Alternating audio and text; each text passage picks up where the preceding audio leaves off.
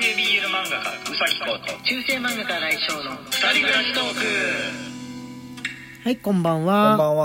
はい今日は久しぶりの月曜日トークですね。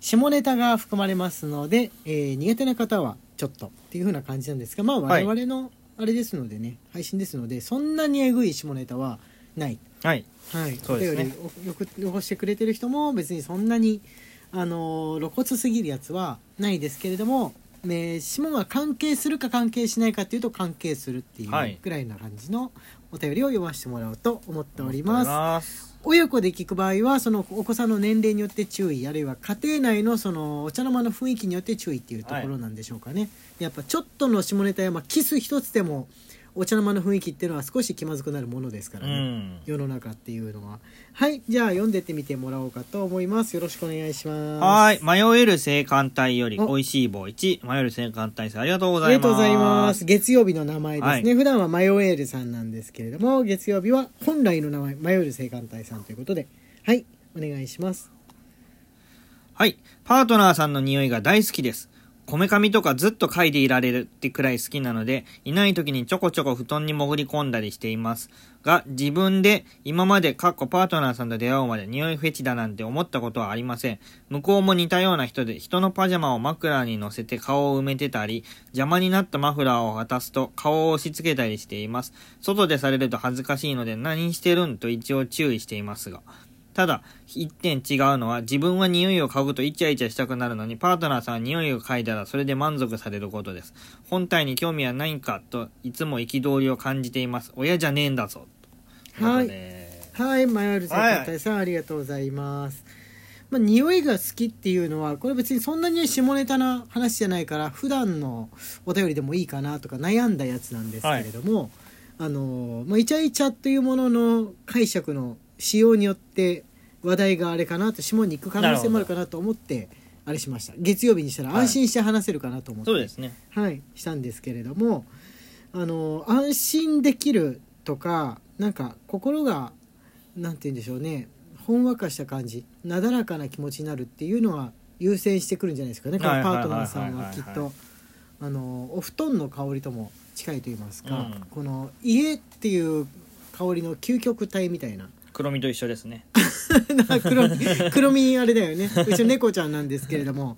大体俺の枕の匂いの周辺にね、うん。あなんか髪のあたりの匂いが嗅げるものの周辺にうろうろうろうろ座ってあの俺の枕が物が乗ってたりして座れない場合だと時点でこうくんの枕っていう風に、あれなんでしょうね。首の後ろの辺がやっぱその人自身の匂いが出ているっていう、この人だって認識できる匂いっていうのがあるんじゃないでしょうかねなんか家の匂い布団の匂いっていうとまるで安心できたら何でもいいんじゃないかって思われがちだけども俺はねなんか識別してるんじゃないかと思う人ってうこのコンピューターじゃないけど、うん。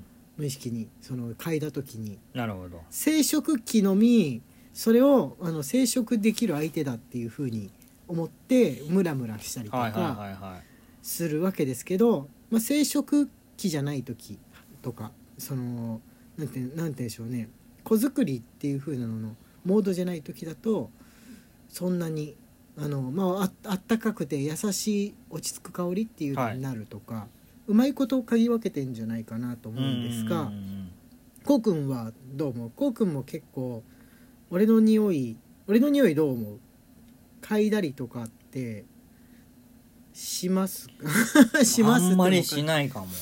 匂いフェチとかではないかも。うん俺もねそんなにないかな、うん。でも分かる。なんかあの俺のものとこうくんのものっていうのの判別みたいなの。わかる？俺はなんとなく分かる。これはこうくんのものだな、ええ着たもの。いや自分わかんないです。あー、まあ単純に髪につけてる整髪料の種類とかなのかもしんないんうん。でわかんないんですけれども。あれですね。もしこのあの迷えるさんちが同じシャンプーと同じ整髪料をつけてんだとしたらその嗅ぎ分け力と感知する能力はすごい高い高いってことですね。ですね、我々別々のものを使ってるから、はい。あれなんですけどおのずと分かるって感じなんですがですね。あのそんなにいやらしい話にならなかったです。結局結局そんなになんなかったですね。じゃあ次行ってまいりましょう。はいよろしくお願いします。匿名でお願いします。はい。より。新井先生、こうくん、こんばんは。はいはい。えはいはー、近藤自販機。うちの方ではまだまだ見かけますい。。今 P 間違えてなかった。しかも、新井先生が言ってたような昼間は分からず明かりがつくタイプではなく、昼間からずっと中身が分かります。それが2、3台続けて置いてあり、しかも小学生の帰り道に、みんな気になってるんだろうな。でも、ホテルも近くにないし、なんでここにあるんだろう。という感じです。しかも目の前は花屋さん。はいと。いうありがとうございます。ありがとうございます。これね、俺が言ってたあの夜が明かりついて中身が見えるようになるのっていうのはね、あのエロ本の販売機で、コンドームのは結構丸出しだったような気がしますね。はい。あの朝も晩も。あれ、タバコと見分けつかないよね、多分子供は。そうだね。なんで3種類ぐらいしかないんだろうみたいうなん感じ。すすごい少ないじゃん。うん小さいし。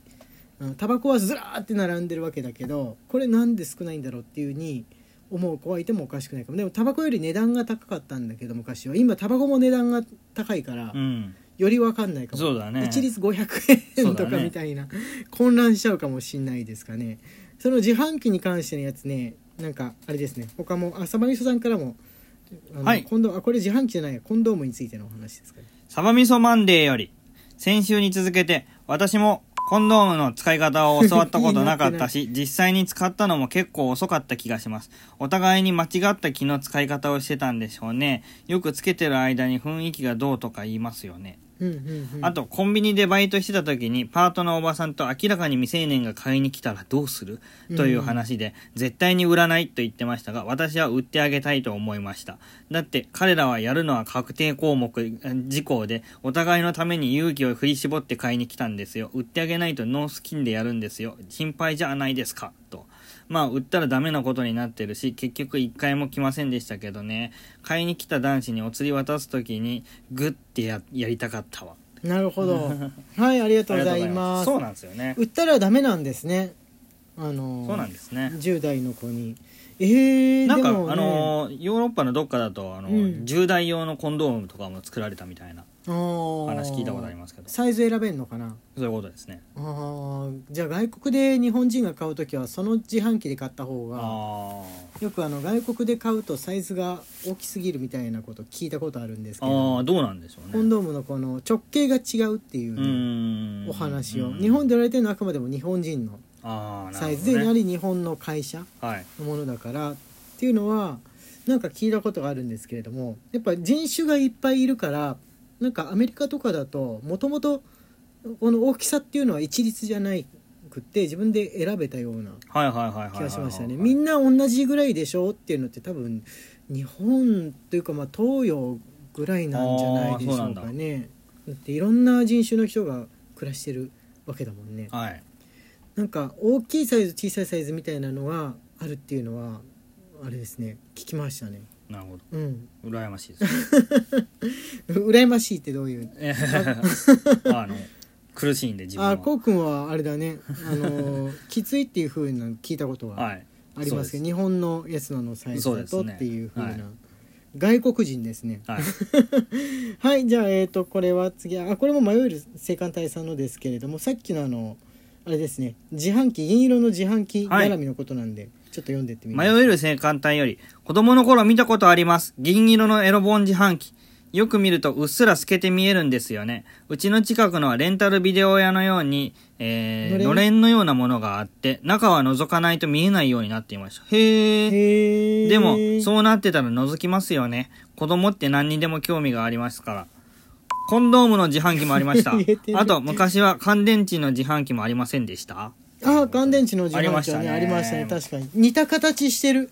コンドームの自販機と似た形してる。ますよね。うん。僕ねあのね廃墟しか見たことないんですけど。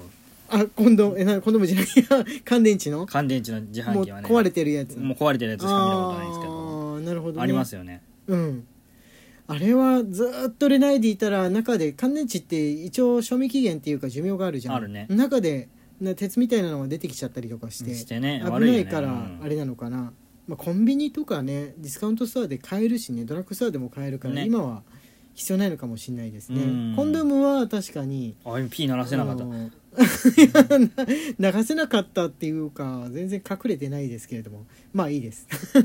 まあ時間大丈夫ですねはいじゃあこちらお願いします、えー、マクマクさんですね。マクマクより。はい、こんばんは。今はネットがあるから誰もがお兄さんお姉さんになれる話で思い出した話です。何の話だっけ？その話あったっけ？あのーあれですね。あったですね。はい。私が20代の頃、親戚の男の子の高校受験の家庭教師をしていました。高校は無事合格しましたが、高校生になり彼女ができたものの、相手が経験者で未経験男子は嫌だから、他で済ませてきてほしいと言われて困ってるので、お手合わせしてほしい的なメールをもらい、非常に動転しました。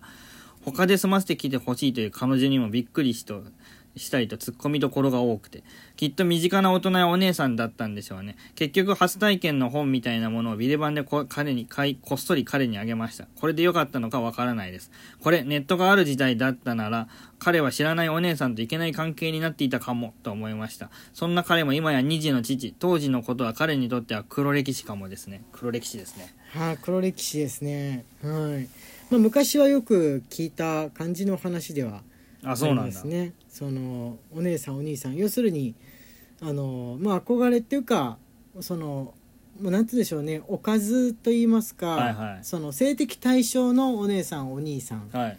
になり得るっていうな学高校の先生だったりとか、はい若い先生だとそうなり得るみたいな話のやつなんですけれどもうん確かに今はいやでも今でもねあの密かにあ思ったりとか密かにチャンス狙ったりしてる子はしてると思うよ。別に男の子も女の子も。生身経験で。あうん。やっぱり生身とそのなんつうんでしょうね。あれは別だと思いますね。はい。想像上のっていうのはまた別の、ーわあ、これ読んじゃったけど、もっと話せるね。もっと話せるわ。